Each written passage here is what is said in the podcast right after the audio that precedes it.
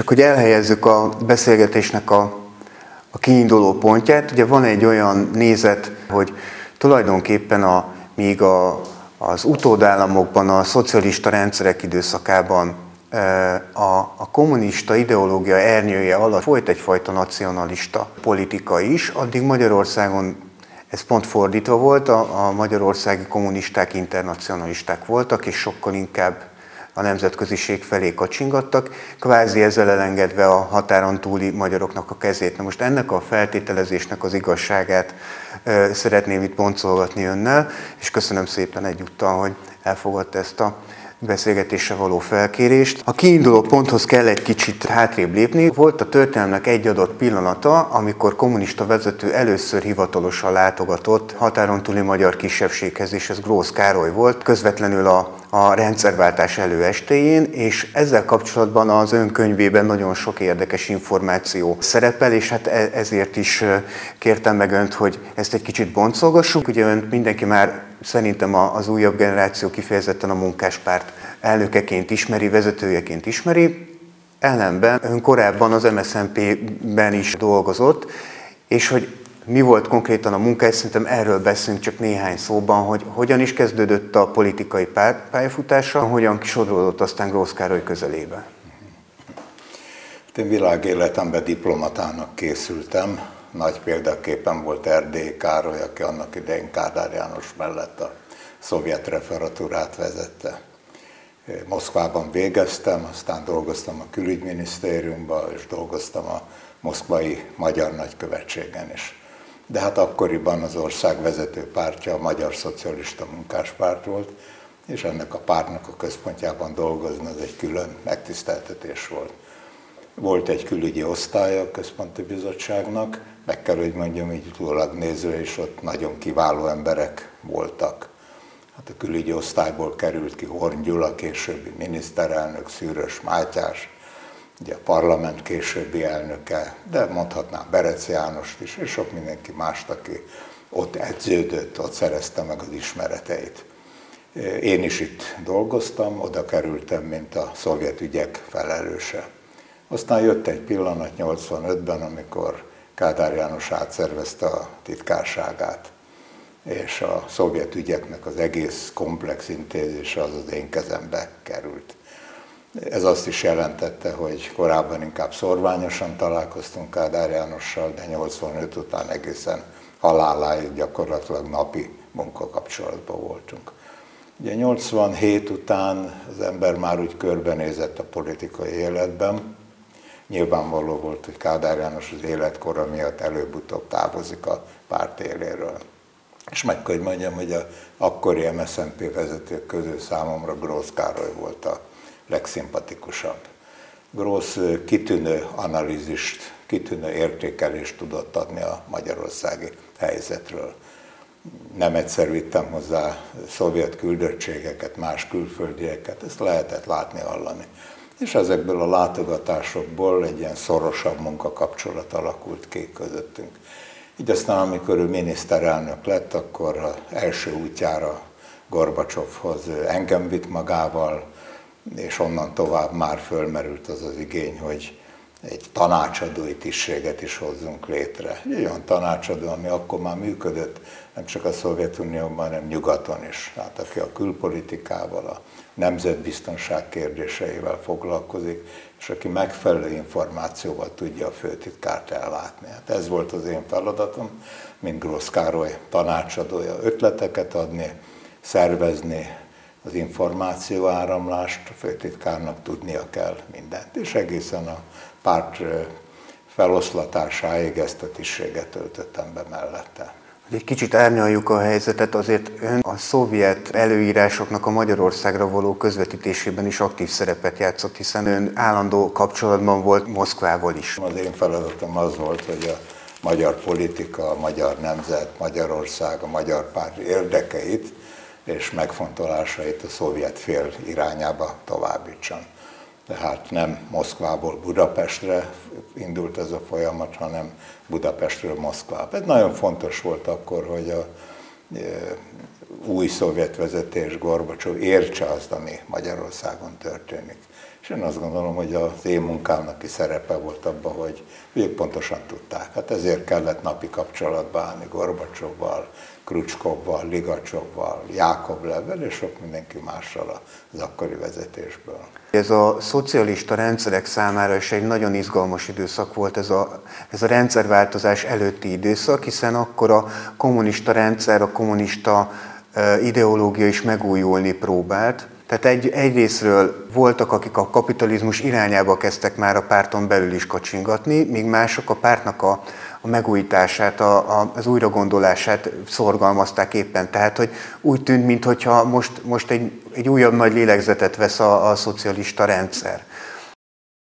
Hogyan emlékszik vissza erre az időszakra?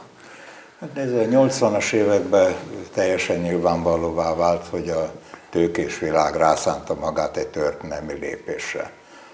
Ugye Helsinki azt üzente 1975-ben a világnak, hogy a tőkés világ békésen együtt kíván működni a szocialista országokkal. Régen után, Bush után pedig már nyilvánvalóvá vált, hogy semmiféle békés együttműködés itt nincs, ők föl akarják számolni a szocialista rendszert. És kihasználtak erre katonai, gazdasági, politikai, lélektani eszközöket, propagandát és minden mást, amit szóba jött. Természetesen a szocialista országok vezetői is, is tudták ezt, tehát volt hírszerzés, elemezték az eseményeket.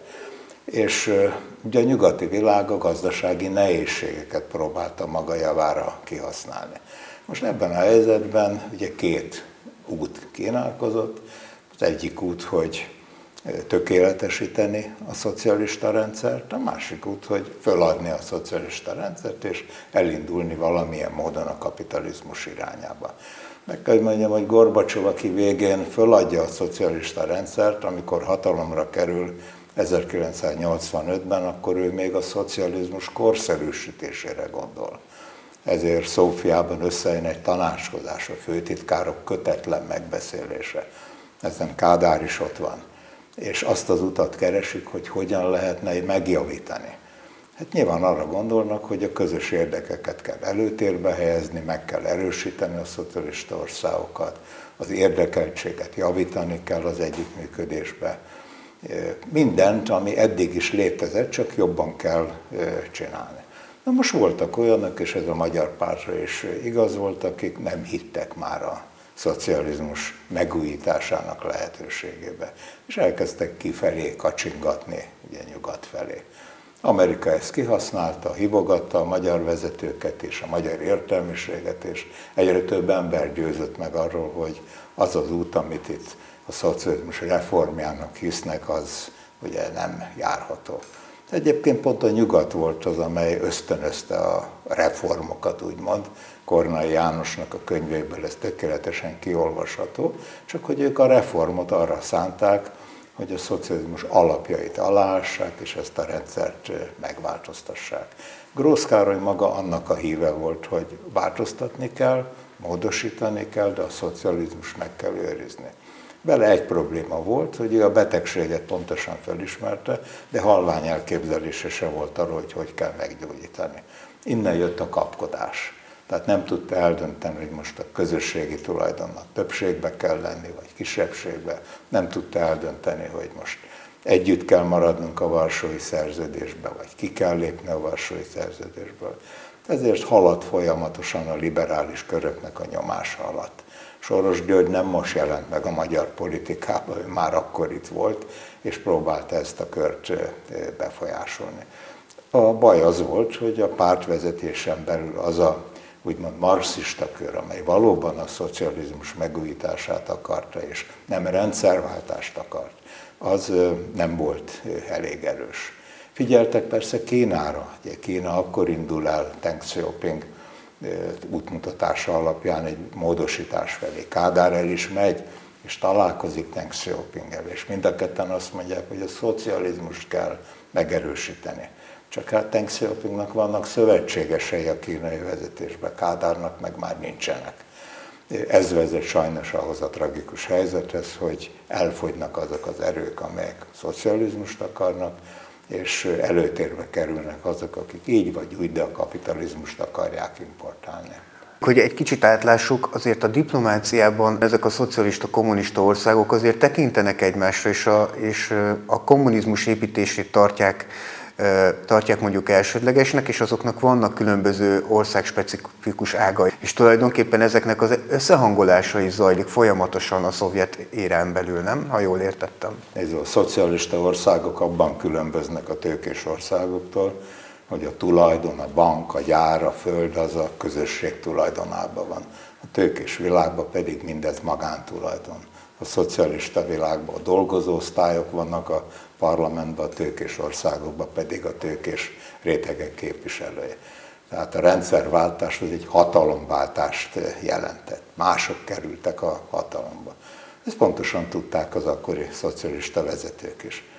Kiki próbálta a saját módján ezt megoldani. Ugye Jaruzelszki Lengyelországban bevezette a katonai rendkívüli állapotot, és úgy próbálta a szocializmus ellen fellépő erőket visszafogni.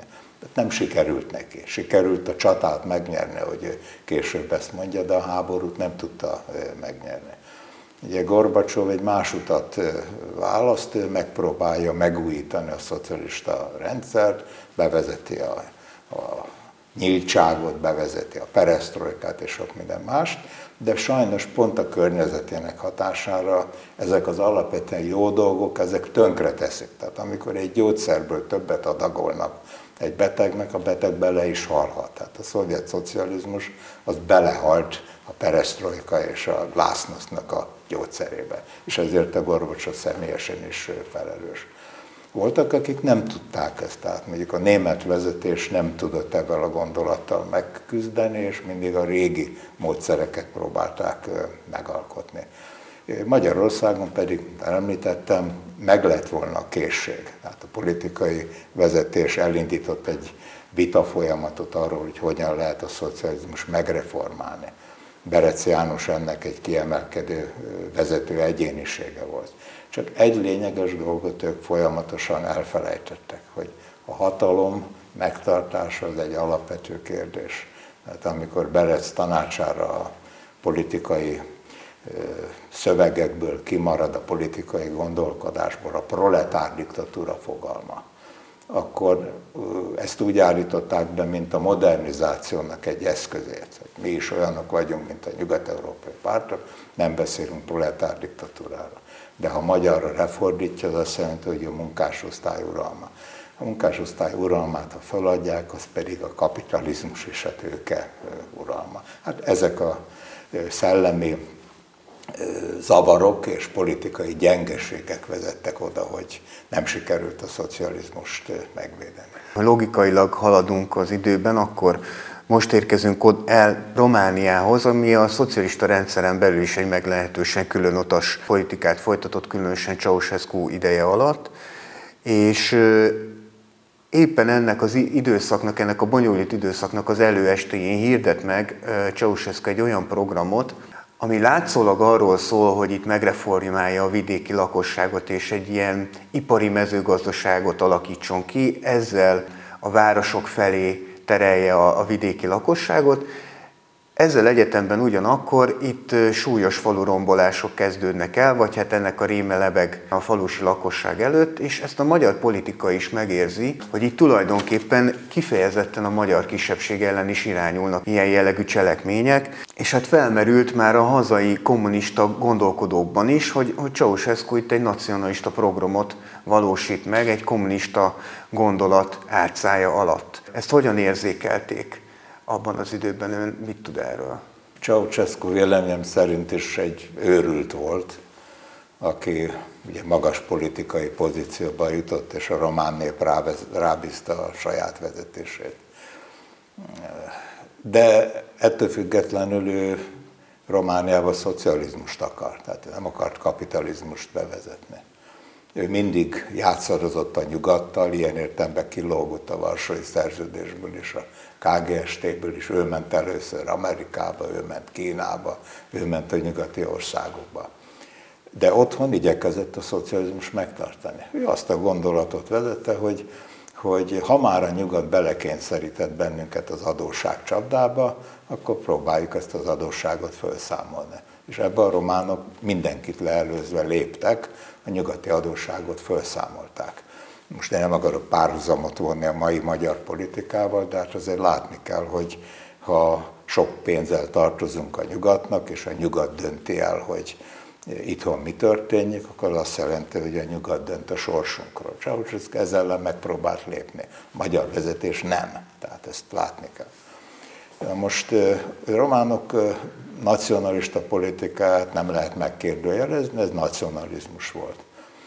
De hát ezzel párhuzamosan Magyarországon is volt nacionalizmus. Tehát a nacionalizmusra, nacionalizmussal válaszoltak. Ugye Posgai megjelenése, Posgai Imre megjelenése a vezetésben, és még sok mindenki más, aki részben Szűrös Mátyás hatása a vezetésben, a fiatalabbaknak a megjelenése. Egyértelműen azt mutatta, hogy elfelejtjük a szocializmus ügyét, és csak a nemzeti kérdésre helyezzük a, a, a hangsúlyt. Ugye amikor Grósz elmegy 88-ba Romániába, és találkozik a román vezetéssel, akkor Ceausescu azt mondja neki, hogy figyeljen ide, hát most itt lehet arról beszélni, hogy felszámolják a falvakat, vagy nem számolják fel, meg, meg a történelmi sérelmeket most órákon keresztül egymás szemére olvashatnánk, de hát tessék körbenézni. A szocializmus perceken belül megbukhat. És ez Grossz érti, Grossz tudja, és izgul ezen a tanácskozáson, de Posgai veszi körül, Szűrös veszi, Német Miklós veszi, és nem mernek már más hangokat megütni. Az aradi találkozó, amiről itt szó van, az egy nagyon hirtelen, hirtelen esemény sorozat, aminek az előzménye az, hogy, hogy egy pártkongresszuson valaki hangot ad annak, hogy a falurombolások ellen fel kellene lépni. És úgy tűnik nekem, vagy úgy tűnik nekem az olvasottak alapján, hogyha ez, mintha ez Grósz Károlyt teljesen hidegen hagyta volna, vagy mintha nem értesült volna erről, vagy, vagy, vagy, a, vagy a gondolatisága teljesen más szinten mozgott volna, és hirtelen kellett valamit reagálnia arra, hogy jaj, tényleg, hát most már ez tényleg durva, ami történik a magyar kisebbségekkel, akkor most erre kell valamit mondani. Én azt gondolom így több évtized távlatában is, hogy vannak problémák. Tehát ilyen probléma volt mondjuk a románok politikája, amit ön falurombolásnak nevez. És vannak reakciók erre a konkrét tényre. Én azt gondolom, hogy a magyar vezetés többsége az le akar számolni a román politikával, le akar számolni Ceausescu-val személy szerint, ezért az egész egy nacionalista válasz volt. Grósz nem akart ebbe az irányba menni, csak ő úgy indult el Aradra, hogy egy őszinte beszélgetés folytat Ceausescu-val. Amikor itt jártak Magyarországon, még azt megelőzően, és egyébként nemzetközi találkozókon is összefutott a Ceausescu-val, látszott, hogy megpróbálja föloldani azt a fagyott helyzetet, ami még ugye Kádár idején kialakult, és amiben részben pont a magyar politika kényszerítette. Csak nem sikerült neki, tehát nem engedték. Ezért az aradi találkozó ugye sikertelen volt, mert ő nem tudta a tárgyalásokat olyan irányba venni, hogy na beszéljünk a szocializmus iránti fenyegetésről, mi lesz akkor, ha a Szovjetunió összeomlik, Ugyanakkor pedig hát nem tudta eleget, eleget tenni a nacionalista elvárásoknak itt van, és nem tudta megvédeni a magyar falvakat. Tulajdonképpen ő elfogadta azt, amit, amit Ceausescu mondott, azt mondta, hogy megértéssel fogadja a falurombolások tényét, és hát ahhoz nem kell kifejezetten nacionalistának lenni hogy, hogy ezt idehaza elítéljék. Tehát, hogy ahhoz még nem kell nagyon szélsőséges nacionalistának sem lenni, egyszerűen csak magyarnak elég lenni ahhoz, hogyha valaki egy külföldi vezetőnek el, azt mondja, hogy elfogadja, hogy a magyarok falvait lerombolják, az, az normálisan kiválthat emberi érzéseket. Hát ez ennyi év távlatából nem, nem dolgom, nem kötelességem. Nincs is lehetőségem arra, hogy akár támadjam, akár védjem az akkori grószi politikát. De politikus feje azt mondom, hogy egy helyzetben mindig konkrétan kell kiindulni, és látni kell az összes összefüggést. Én azt gondolom, hogy a posgai szűrös féle szárny, akikkel aztán Nyársezső is úszott, nem akarták fölismerni azt, hogy itt a szocializmust fenyegető kapitalista, imperialista támadás jóval nagyobb veszélyt jelent az egész világ számára, mint a romániai falurombolás. Azt is meg kell oldani, az is probléma. Na de a falurombolás és a Szovjetunió összeomlása azért engedhessék meg azt mondani, hogy két különböző fajsúlyú dolog. Az egyikben nem bukott volna bele a világ, a másikban pedig belebukik a világ, és máig küzdködünk azzal, hogy Amerika eluralkodott ebbe a világban. Tehát akkor Grósz Károly tulajdonképpen amit talán én is próbáltam sugalni, hogy éppen a, a szocialista rendszerek bukásával, vagy annak a meg, ennek a megelőzésével, vagy a reformjával volt elfoglalva, és, és zárójelesebbnek tartotta ebben az esetben a, a mondjuk a kisebbségi kérdés. Hát, de akkor, ugye emlékezzem vissza 87-88-89-re, az ellenzék minden létező ötletet kitalált arra, hogy föllépjen a szocialista rendszer ellen és ez nem csak a romániai politikára vonatkozott, ez vonatkozott Bős Nagymarosra, vonatkozott egyéb dolgokra is. Aztán ezek szépen utána elcsitultak. Románia azóta megváltozott három évtized alatt, de senki ezekről a dolgokról ma már nem beszél. Akkor ezt a kérdést, ami valóban egy probléma volt, tudatosan arra használták, részben ugye a hazai ellenzék, részben a külföldi szocialista ellenes erők, hogy támadják a magyar szocializmust. Ezt pontosan láttak Roszkár, és látták mások. És más dolog, hogy ezzel ellen, ezzel ellen nem tudtak föllépni. Arra térünk még egy kicsit ki, hogy azért az, hogy egyáltalán a határon túli magyarokról való beszéd egyáltalán előkerülhetett, akár a közéletben, akár egy pár kongresszuson, akár politikusok erről nyilatkozhattak a sajtónak az jó darabig nem volt magától értetődő, a magyar kommunista rendszeren belül nem volt illendő beszélni arról, hogy léteznek határon túliak. Pár tíz év alatt felnőtt olyan generáció, aki egyáltalán nem is tudott erről, és aztán valahogy ebben az időszakban hirtelen megint szóba kerülhetett ez. Ez minek volt a, minek volt a következménye? Hát én azt gondolom, hogy a, ezeket a dolgokat is a történelem folyamatába el kell tudni helyezni. Ugye a szocializmus, mint eszme, az egy világeszmeként született, amely arra épült, hogy a dolgozónak, a proletárnak közös érdekei vannak a tőkésekkel szembe. Hiszen Franciaországban is kizsákmányolják a dolgozó tömegeket, meg Németországban is, meg Magyarországon is.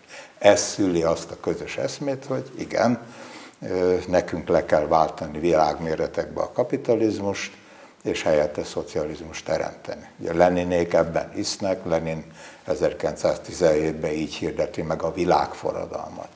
És 1920-ig ez a politikai irány. Csak mikor nem tudják Varsót elfoglalni, ennek következtében a forradalom nem megy tovább Németországba, leáll a világforradalom eszméje. És helyébe lép a békés egymás mellett élés eszméje.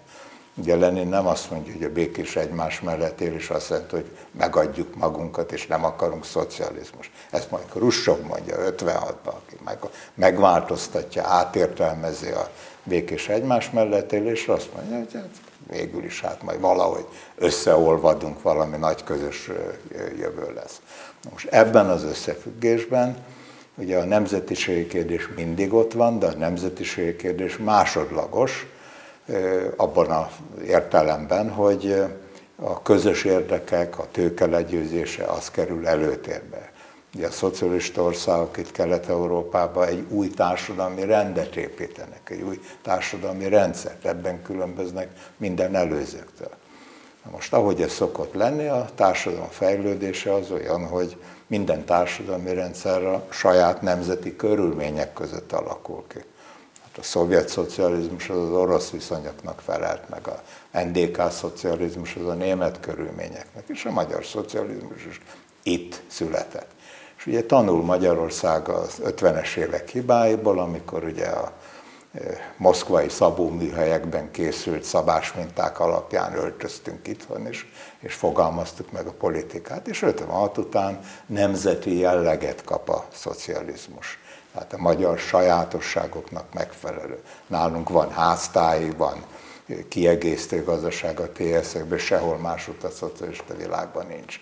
Tehát sok mindenben már előre törünk. És ugyanezek a nemzeti gondolatok másuknál is fölmerülnek, hiszen a, a fejlődés az fölveti azt, hogy na akkor fogózkodjunk bele a nemzeti kultúrába, a nemzeti nyelvbe és egyéb dolgokba. Tehát a nemzeti érzés, a patriotizmus az megjelenik más országban is. És ezzel együtt persze megjelenik ennek egy szélsőséges változata a, a nacionalizmus, amely tulajdonképpen azt mondja, hogy majd én megoldom, nem törődök a többiekkel, én megoldom valahogy, túlélem ezt a, ezt a helyzetet.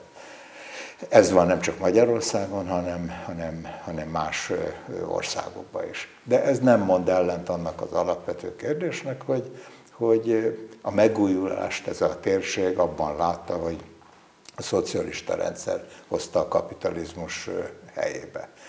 Most amikor látszottak a szocializmus problémái, akkor megpróbálnak új kapaszkodókat találni. Ugye a magyar vezetésen belül van, aki az egyik kapaszkodót a nyugati módszerek átvételébe látja, egy másik része pedig, pedig a nacionalista vonást erősíti. Tehát német Miklós, Gyersezsők inkább pragmatikusak, és a, vagy Horngyulajok nyugatot akarják átvenni. Ugye a többiek, Posgai, mások pedig ezt a úgymond nacionalista vonulatot képviselik. Hogyha jól értem, akkor, akkor itt arról van szó, hogy a, a magyar kommunista vezetésen belül engedtek meg maguknak nacionalista hangot egyes vezetők, és itt történt a változás. Nézze, a közös érdek, a szocializmus védelme, az azt a politikai következtetést engedte meg mindenütt a szocialista világban, hogy építjük a társadalmainkat, gazdagítjuk az országainkat, és amely történelmi problémák vannak, azok majd e fejlődés keretében megoldást találnak. Hiszen a nemzeti különbség, akár Romániában is, ez részben abból fakadt, hogy a Romániában az erdélyi magyarság rosszabban élt, mint mondjuk a, a magyarországi magyarok és ezt a problémát előtérbe helyezték. De azt gondoltuk, hogy ha Magyarország is fejlődik, Románia is fejlődik, akkor előbb-utóbb kiegyenlítődnek a viszonyok, és akkor már egy probléma megszűnik. Akkor már nem lesz kérdés az, hogy a romániai magyarság rosszabbul él anyagilag, mint a magyarok. Legfeljebb az lesz a kérdés, hogy másként viszonyulnak hozzá a törzsgyökeres románok. Igen, csak a gyakorlati tapasztalat azt mutatta, hogy ez, a, ez az elmélet lehet, hogy így működött volna, csak a román kommunista vezetés kifejezetten arra játszott, hogy a magyar kisebbség ne éljen olyan színvonalon, hanem lehetőség szerint minél előbb vagy fogjon el, vagy pedig áramoljon szét az ország különböző részeire, menjen be a Bukarestbe, és egyáltalán szűnjön meg, mint magyar kisebbség lenni. Erre pedig, mint hogyha nem reagált volna kellően a, a magyar kommunista vezetés. Egy tény, hogy a szocializmus a fennállásának hét évtizede alatt, vagy Magyarországon a négy évtizede alatt nem tudta megoldani a nemzetiségi kérdést. Tehát nem bált be az a feltételezés, hogy a történelmi eredetű problémák, vagy az új keletű nehézségeket maga a szocialista társadalmi rendszer megoldja. Részben idő is kevés volt, pénz is kevés volt, mert ezeknek a problémáknak a megoldásához idő, türelem és pénz kell. Ezt egyébként megtanulhattuk volna a finnek és a svédek együttélésén is. Pénz, türelem és idő kell. Egyikből se volt elég. És ehhez párosultak persze azok a hibák, amelyekről is beszél, meg, meg, meg bűnök, amikor valamelyik ország vezetésében eluralkodik az a nézet, hogy történelmi hibákat megbosszulom az ott élő kisebbségeken, beolvasztom őket, és akkor minden csodás lesz. Hát valóban ez volt a román vezetés. Na most ugye erre hogyan reagáljon egy másik ország? Hát ez a nagy, nagy kérdés. Ez a nagy kérdés. Ugye, ha elriasztjuk azt az országot a szövetségi rendszerből, ha Romániát kilökik a Varsói Szerződésből, akkor ki jár ebben jobban? Tehát Kádár János számára ez jelentette, meg a magyar vezetés számára is a, a dilemmát. Most erre konzultált a szovjetekkel, ez kétségtelen így van. A szovjeteknek is megvoltak a nemzetiségi problémáik. Csak hát ez egy nagy ország, másképpen állt ezekhez az ügyekhez. De a szovjetek semmiképpen nem támogatták volna azt, hogy Romániát kilökjék a szocialista országok együttműködéséből. Ezért mindig azt tanácsolták Ádár Jánosnak is, hogy így módján, csínyán kell bánni ezzel a problémával, türelmet, időt, lehetőségeket adni ez a problémához. Tehát akkor szögezzük le, hogy Kádár János is érzékelte azt, hogy a, hogy a románok egészen más képzelnek kommunizmus alatt, mint mondjuk a magyarok ebben a tekintetben, hogy, hogy ők nemzeti homogenitásra is törekednek. Hát természetesen érzékelte, de hát Románia mindig nagyobb volt, mint Magyarország, Románia lakossága mindig több volt, mint a magyar lakosság. Romániának stratégiai helyzete volt, hiszen a Fekete-tengert ő zárta le a, a Varsói Szerződés számára, ugyanolyan stratégiai helyzete, mint amilyen ma van. Ezért megértette azt, amit a szovjetek tanácsoltak, hogy ezt a kérdést óvatosan kell kezelni ráadásul nem tudott volna rá mit mondani. Tehát mitől, mi segítene abban, hogy a, a, a Romániában élő magyar kisebbségnek a problémája megoldódjon. Hiszen az egyik alapkérdést nem tudták volna megoldani, ez pedig a gazdasági különbség.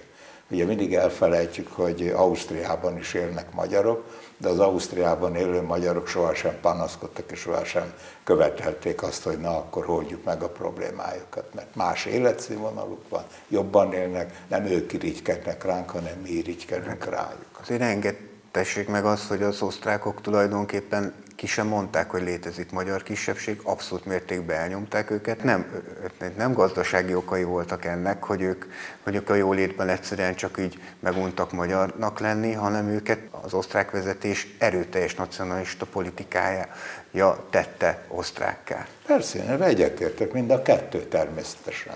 Hát a magyarok se váltak ott osztrákká, csak nem panaszkodtak arra, hogy rosszabbul élnek. Egy erdélyi magyar az mindig rosszabbul élt, és panaszkodhatott is a rosszabb létre. És akkor ehhez jön még ugye időközönként egy nacionalista politika. Bár Romániában se volt ez mindig, hát azért volt román vagy magyar autonóm tartománya 60-as évek közepéig, amit pont a szovjetek javasoltak, hogy csinálják meg. Ez is... És utána jött valóban egy ceausescu politika, ami ezt gyökeresen megváltoztatta. Ez is egyébként a kérdésem egyik fontos része, hogy volt egy magyar autonóm terület Románián belül, ezt nemzetközi szerződések garantálták.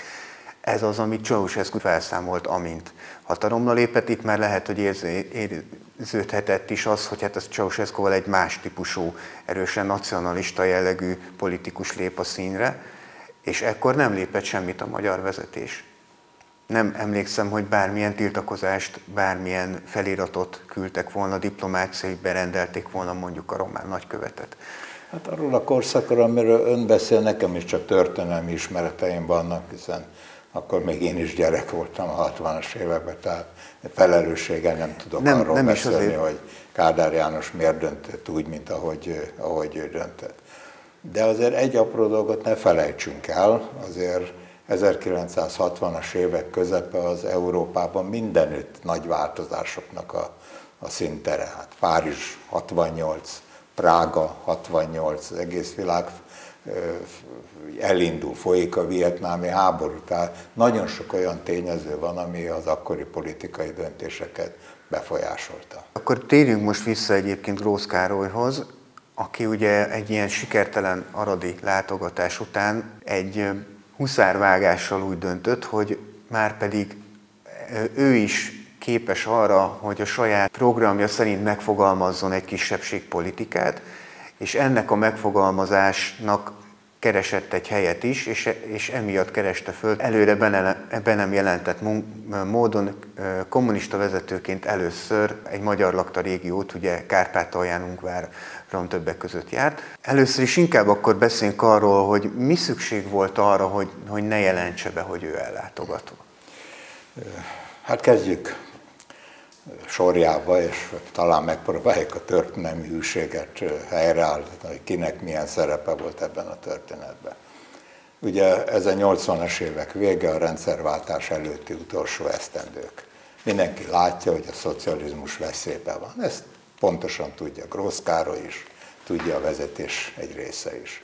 Grósz ráadásul érzékeli azt az iszonyú támadást, ami ellene irányul, és amelynek a végső célja az, hogy őt, mint a szocializmusnak egy utolsó ilyen megjelenítő személyiségét eltávolítsák.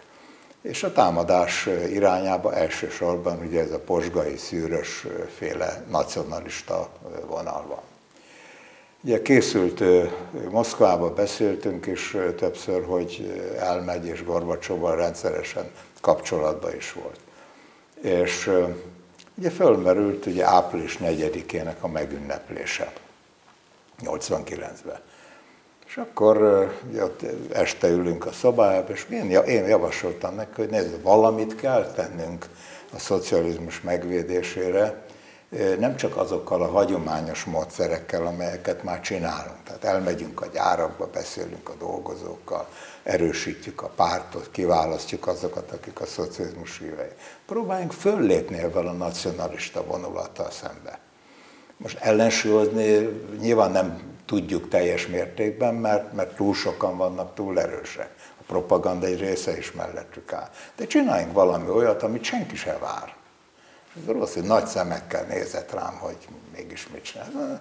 Itt van április 4-e, Záhonyba fogsz beszédet mondani, üljünk fel a vonat, menjünk át Záhonyból Kárpátaljára. Akkor körülbelül olyan nagy szemekkel nézett, mint bárki más, amikor hallja, de hát fogtuk a telefon, és fölhívtuk Gorbacsovot. És a Gorbacsovnak elmondta, hogy Gorbacsov, hát az a tervünk, hogy április 4-én a ünnepi beszéd után átmennénk a magyarokkal találkozni Kárpátaljára. Meg kell, hogy mondjam, a Gorbacsovot annyira nem döbbentette meg, mert értette, hogy a Grósz nem azért akar Kárpátaljára menni, hogy szítsa a nemzetiségi ellentéteket és a Kárpátalján élő magyarokat is fordítsa oroszok ellen. Hanem azt mondta, jó, hát ez világos, hát ez egy érthető szempont. De beszélek Serbicki-jel, Serbicki volt akkor az ukrán párt vezetője, meg az ukrán rendszernek a vezetője. És ha Zserbicki is belemegy, akkor, akkor rend. Zserbicki is belement. Na most miért kellett titokba tartani? Hát azért, hogy ne gáncsolják el. Abban a pillanatban, hogyha ez posgai, szűrös, meg a többiek megtudják, akkor valami disznóságot kitalálnak. Ezért a legszigorúbb titokba tartottuk, és a mozdonyvezetőn, meg a kormányőrön kívül, meg rajtam kívül, nem tudta senki, hogy a vonat nem arra megy Pest fele, hanem átmegyünk Kárpátaljára. Én azt hogy ez egy történelmi lépés volt, ez lehetőséget adott Grossnak arra, hogy a szocializmusról beszéljen, és elmondja az embereknek, hogy mi, mint egy megújuló MSZNP, egy megújuló szocialista Magyarország, értetek is fogunk dolgozni és védeni fogjuk azokat az értékeket, amelyek mellett kiálltatok évtizedeken keresztül. És én azt láttam az iskolában, a helyi magyar vezetőkkel való találkozón, hogy ezt értették az emberek. És hogy szó se volt kapitalizmusról, meg rendszerváltásról, arról volt szó, hogy igen, a szocialista Magyar Népköztársaság vezetője na végre itt van közöttünk, és, és végre most többet akar tenni értünk, mint bárki más. A, most egy zárójelben megjegyezném, hogy bár Grósz Károlynak kevésbé találtam, hogy mondjam, a nemzeti érzéssel összecsengő mondatait, amit most itt nacionalistaként emlegetünk, de ő azért többször hangsúlyozta, vagy legalábbis olvastam olyan beszédeit, amikor azt mondta, hogy a magyar nép túlságosan magára vállalta a történelmi hibákat, vagy túlságosan önostorozó lett, és más környékbeli nemzetekben ezek nem annyira önostorozók, ők nem szégyelik magukat történelmi bűnök miatt, de minket, minthogyha arra szorítana rá akár a saját belső indítatásunk, akár kívülről is, mint hogyha ez a nyomás lenne, hogy a magyarok szégyeljék magukat, és mint hogyha azért ez, ez Grószkárolyban is egy kicsit olyan, hogy mondjam, visszasérzéseket keltett volna, hogy azért ez egy kicsit most meg túlzás hogy lépjünk ki ebből. Jól látom, hogy Grósz azért próbált egy kicsit kiegyenesedni, a magyar gerincét kiegyenesíteni e tekintetben? Én meg nem tudnám mondani, hogy a történelmi kisítőséget kitáplálta bele a politikai elitbe Magyarországon. De tény, hogy, hogy benne volt, és hát helyek közel napjainkig is benne van. Hát nem olyan régen kezdték mondogatni azt, hogy legyünk bátrak, és legyen bátorságunk nagyokká lenni. Ez korábban így nem volt divat. Sokkal inkább azt a történelmi tényt emelte ki mindenki, hogy hát akárhogy is nézzük, mi voltunk a második világháborúban Hitler utolsó szövetségese, és ez úgy rányomta a bélyegét a, a magyar politikai gondolkodásra. Ugye egyszer ünnepeltük a fasizmus feletti győzelemnek a 40. évfordulóját, ez 85-ben volt, és összehívták Prágában a szocialista ország pártjainak ideológiai vezetőit. Ugye Magyarország részéről Grósz, Acél György volt ott. És hát ülünk a tanácskozás, és mindenki elmondja a saját verzióját. A szovjetek elmondják, hogy mi legyőztük a német fasizmust, tehát nyilvánvaló. Ugye? Csehek elmondták, hogy hát mi május 8-án azért csináltunk még egy felkelést, tehát hozzájárultunk a győzelemhez. Hogy addig mit csináltak, az nem volt kérdés. A románok kitalálták, hogy 123 nappal rövidítettük meg a második világháborút. És itt tovább, és itt tovább. Ha kifele megyünk, akkor acél oda jön hozzám, és mondja, látja, Gyuszikám, ezt a háborút csak mi vesztettük el. Tehát ugye ezt magára vállalt. Most ebből a helyzetből kellett ugye a Magyarországnak és a magyar politikai gondolkodásnak úgy kilábalni, hogy közben ne váljon nacionalistává. Na most mondok egy példát ennek a, talán már ez is elhangzott máskor. Ugye Kádár János egyszer fogadta a szovjet nagykövetet, aki szóvá tette, hogy Maria József az akkori miniszterelnök helyettes, aki gazdasági kapcsolatokért felelt, hát túlságosan ilyen nacionalista hangot üt meg. És akkor Kádár a következőt mondta, hogy nézze nagy követeltásra. Aki a nemzeti érdekeket védi, az még nem nacionalista. Tehát ő pontosan tudta, hogy mi a nemzeti érdek, és mi az, ami ezen, ezen túlmutat. És Kádár volt az, és tulajdonképpen Grósz ebbe követte, aki azt mondta, hogy, hogy vannak nemzeti érdekeink, vannak közös érdekeink. Ugye ma ezt úgy mondják, hogy a közös értékek melletti kiállás. Egy, akkor követjük el a hibát, hogyha a közös érdeket azt a szovjet érdeknek tekintjük. Vagy ha a szovjet érdeket nyilvánítjuk közös érdeknek. Ilyen hiba volt. De ugyancsak hiba, amikor az egyéni nemzeti érdeket, legyen az magyar, német vagy román nemzeti érdek, megpróbáljuk ugye másokra ráerőltetni. Hát ebben kellett a szocialista vezetőjének akkor közös megoldást találni. Sajnos ugye sok esetben ez nem sikerült.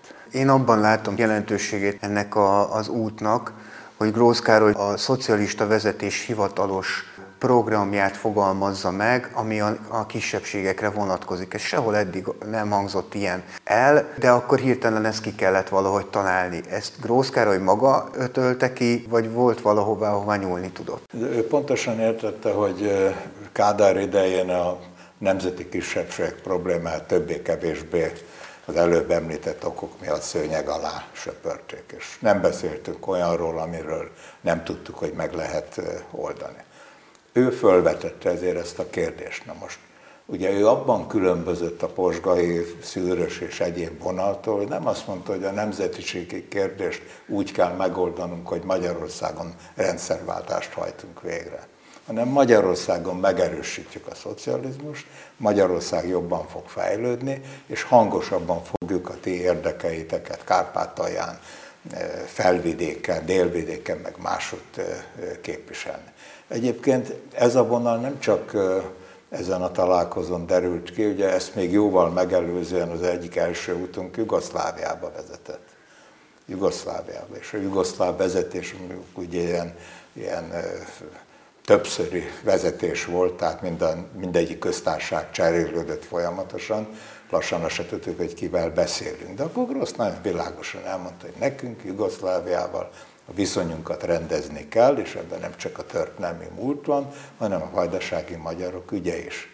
Csak ez persze a politikai bizottság nacionalista tagjaitól kezdve mindenki elhallgatta. Tehát Grossnak nem adták meg azt a lehetőséget, hogy ő a nemzeti érdekek képviselőjeként jelenhessen meg a politikában.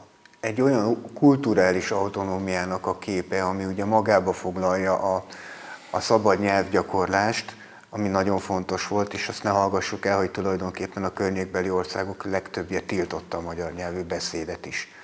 Aztán ezen kívül a magyar nyelvű oktatás, és hát valami magyar nyelvű sajtó, illetve könyvkiadás, ezekbe belement volna egy magyar szocialista vezetés ezeknek a képviseletébe?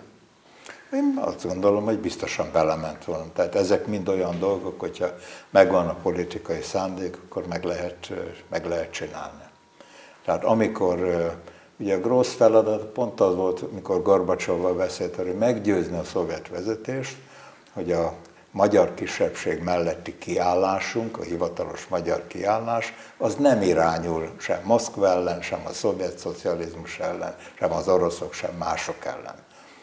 Ezt úgy Gorbacsov többé-kevésbé értette is. Volt egy ilyen gondolatom, hogy, mi, hogy mitől változhatott meg az, hogy egy egyik pillanatban még nem lehetett beszélni a magyar kisebbségről, a hatán túli magyarságról, annak a kultúráját nem lehetett hazánkba behozni, hazánkból nem lehetett uh, irodalmi és egyéb dolgokat külföldre vinni, majd ez idővel megváltozik is. Meg bennem volt egy ilyen gondolat, hogy ez talán Gorbacsovnak lehetett a hatása, amikor azt mondta, hogy egy kicsit szabadabban kezeljük ezeket a ezeket a korábban olyan vaskalaposan kezelt és határokkal pontosan megszabott rendszert. De úgy látom, mintha egy fordítva történnek a dolgok, mintha Gorbacsovot kellene bizonyos esetekben győzködni arról, hogy a bizonyos magyar szándékok, amik addig, hogy mondjam, tabu témának tekintendőek, azok most úgy tűnik, hogy, hogy, hogy azok mégis lehetnek nem nacionalisták, de, de mégis működhetnek.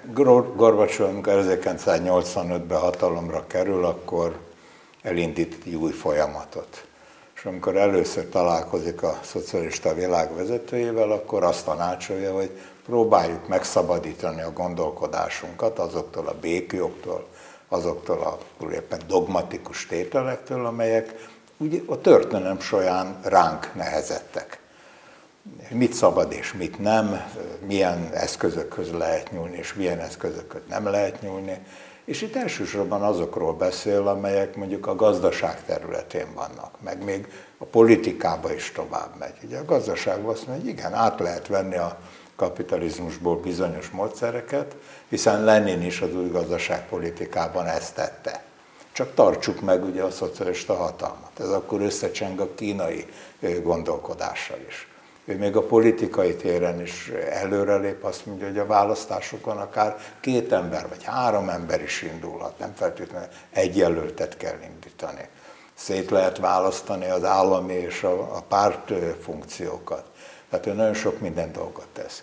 De ez nem vonatkozott a nemzetiségi kérdésre. Gorbacsov tisztában volt vele, hogy egy akkora országban, mint a Szovjetunió, hogyha a nemzeti problémát nacionalista problémává teszik, akkor szétverik ezt az országot. Hát tulajdonképpen ez történik. 91-ben, amikor kiválnak ugye ezek az országok, és elindulnak majd a saját útjukon. A magyar vezetés, amit fölismert, és részben Kádár, de főleg rossz, az egy más dolog, az, hogy ez a fajta szabaduljunk meg a békjogtól gondolkodás, ez vonatkoztatható a nemzeti kisebbségek problémájára is, és amiért eddig dádát kaptunk, azt most lehet megpróbálni. Lehet, hogy nem fog érte a Gorbacsov megdicsérni, de meg lehet csinálni.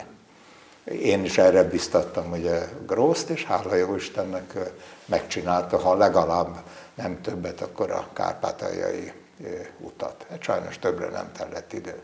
Nem akarok feleslegesen sorosozni, de megütötte azért a fülemet, hogy ezek szerint Soros György már a rendszerváltás megelőzően is jelen volt Magyarországon, erre utalt, de ez azt jelenti, hogy az értelmiségben volt jelen, vagy akár egészen a politikai vezetésben is voltak ilyen kapcsolatai. Soros György nevével én először Moszkvában találkoztam, amikor Szűrös Mátyás munkatársaként kint dolgoztam a nagykövetségen és hát fölmerült ugye híradásokban, táviratokban Soros György alapítványának a neve, hogy milyen szándékai vannak, és szovjet partnerekkel konzultáltunk. És itt most ne hírszerzőkre gondoljon, hanem például az akkor nagyon tekintélyes Amerika-Kanada Kutatóintézetre, amely tanácsokkal látta el a szovjet vezetést. És ők világosan megmondták, hogy hát ez arra irányul, hogy megdöntsék a szocialista rendszereket. A zsarosok tevékenysége az egy ilyen jótékonykodásnak tűnik, de valójában egyeztetve van az Egyesült Államok politikájával. És ezt itt van is lehetett látni. Hát nem Soros jelentkezett először, ugye régen elnöknek az útját kérték az amerikaiak. És ezt kevesen tudják, hogy akkor a magyar vezetés azt mondta erre a 80-as évek elején, nem időszerű, nem megyünk bele Tehát amíg Kádár volt, addig nem jöhetett ide se régen, addig nem változtattuk meg a magyar külpolitika alapelveit sem, és nem engedték be a Soros Alapítvány se. A Soros Alapítványról akkor kezdődnek a tárgyalások, miután 88 májusában Kádárt leváltják, és elindul valamilyen új folyamat. Most mire épült? Ugye arra, hogy a magyar gazdaságban, a magyar társadalomban nincs elég pénz, a magyar értelmiség szívesen utaznak külföldre, hát akkor adjunk pénzt. És akkor elindult a folyamat. Na most biztos, hogy nem mindenkit sikerült meggyőzni az amerikai felsőbbrendűségről, de hát nagyon sok embert meg igen. Tehát a magyar értelmiséget megdolgozták ezeken a ösztöndíjakon, alapítványokon és másokon keresztül. És az akkori magyar vezetők egy része is, hát nem a legfelsőbb vezetés, de osztályvezetők, miniszterhelyettesek, tudományos munkatársak, így vagy úgy, de ezeken a csatornákon eljutottak Amerikába, Angliába, és persze már egy más eh, világnézettel tértek onnan vissza. De ha ön azt állítja, hogy a, hogy, hogy a szovjet vezetés is kezdettől tudta, hogy Soros György az amerikai, hát ha nem is a titkosszolgálatok, de legalábbis a, az amerikai érdekeknek a a képviselője, akkor miért engedték el ezekre, a, ezekre az utakra az értelmiséget, meg hát a vezetőket? Próbálták volna nem elengedni, hát akkor a botrány lett volna, hát azért 80-as években már működik az SDS, működnek a szamizdátosok, Demszki Gábor ugye minden március 11-én megmutatja magát, szerveződik ugye lakitelek is, tehát a magyar értelmiség pezseg akkor.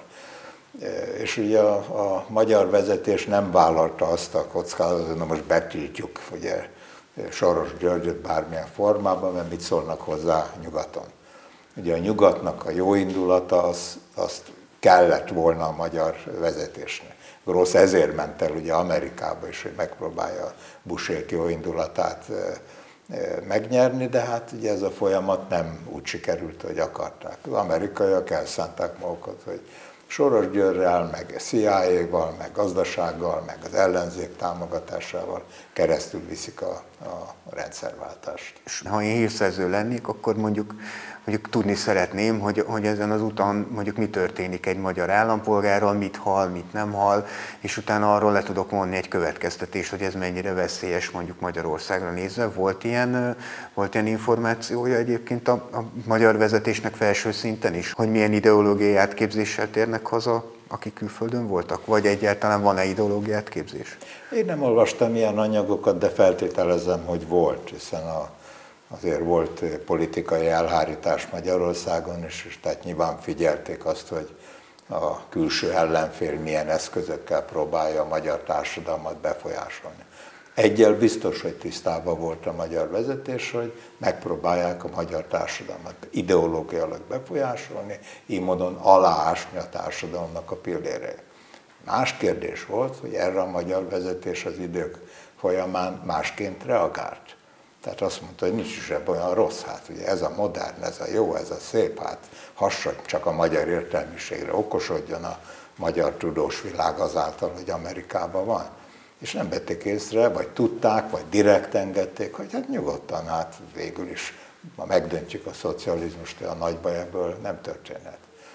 Én sose felejtem, akkor Horváth István volt a belügyminiszter, aki az ellenzéket nem tekintette ellenségnek, ő partnerének tekintette, és mindig úgy beszélt, hogy hát persze, mennek, utaznak, jönnek, partnereink ugye Magyarország építésébe. Csak éppen akkor nála voltam, amikor ezek a partnerek megbuktatták ugye a, a Dunagét ügy kapcsán, és ugye a írszerzési botrányok kapcsán, és ugye a belügyminiszternek távozni kellett. És akkor mondtam neki, látod Pistát, partnereid, ugye? Partnereid. Hát akkor nem vettétek figyelembe. Hát természetesen tudták, csak másként reagáltak erre. A, a munkáspárt tulajdonképpen a Magyar Szocialista Munkáspárt egyedüli hiteles örökkeseként tekint önmagára, de egy merőben más szituációban, hiszen itt demokratikus körülmények között kell megmérettetnie magát minden választás alkalmával, egy ilyen párt vezetőjét kérdezem most zárásképpen, hogy hogyan sikerül, vagy sikerül-e egyáltalán kisebbségpolitikát folytatni a, a munkáspártnak egy ilyen múlt után, vannak-e meggyőző gondolatai, amik eltérőek esetleg a korábbi pártvezetés gondolataitól, illetve hogy lehet-e egyáltalán egy munkáspártnak a kisebbségi magyarsággal foglalkoznia. Ha hiteles, mondjuk kommunista vagy szocialista elveket akar vallani. A Magyar Munkáspárt, tehát a mai pártunk valóban a magyar történelmi munkásmozgalom hagyományait viszi tovább. Tehát mi a dolgozó emberek pártjának tekintjük magunkat. Tisztában vagyunk azzal, hogy ma kapitalizmus van, tudjuk azt, hogy az árral szemben úszunk, de hát az embereket igyekszünk meggyőzni arról, hogy a kapitalizmus az nem oldja meg Magyarország problémáit, nem teremtett milliók számára jobb életet az elmúlt 30 évben, nem tudtuk behozni a lemaradásunkat a nyugattól, nem, hogy a békét nem tudjuk megvédni, hanem háborúba keveredünk nap mint nap. Tehát számos olyan dolog van, amit az emberek látnak, tudnak, a mi dolgunk az, hogy erre fölhívjuk a figyelmüket. Mi azt is tudjuk, hogy ilyen viszonyok között nagyon nehéz küzdeni. Ugye a választás az egy természetes része a demokráciának, és ebben nincs is bajunk. Ugye a baj ott kezdődik, amikor a, már a választásra se tudsz eljutni, mert a jogi folyamat olyan bonyolult, az aláírásgyűjtés, a média és egyéb dolgok, hogy tulajdonképpen a csata már eldől a választások előtt.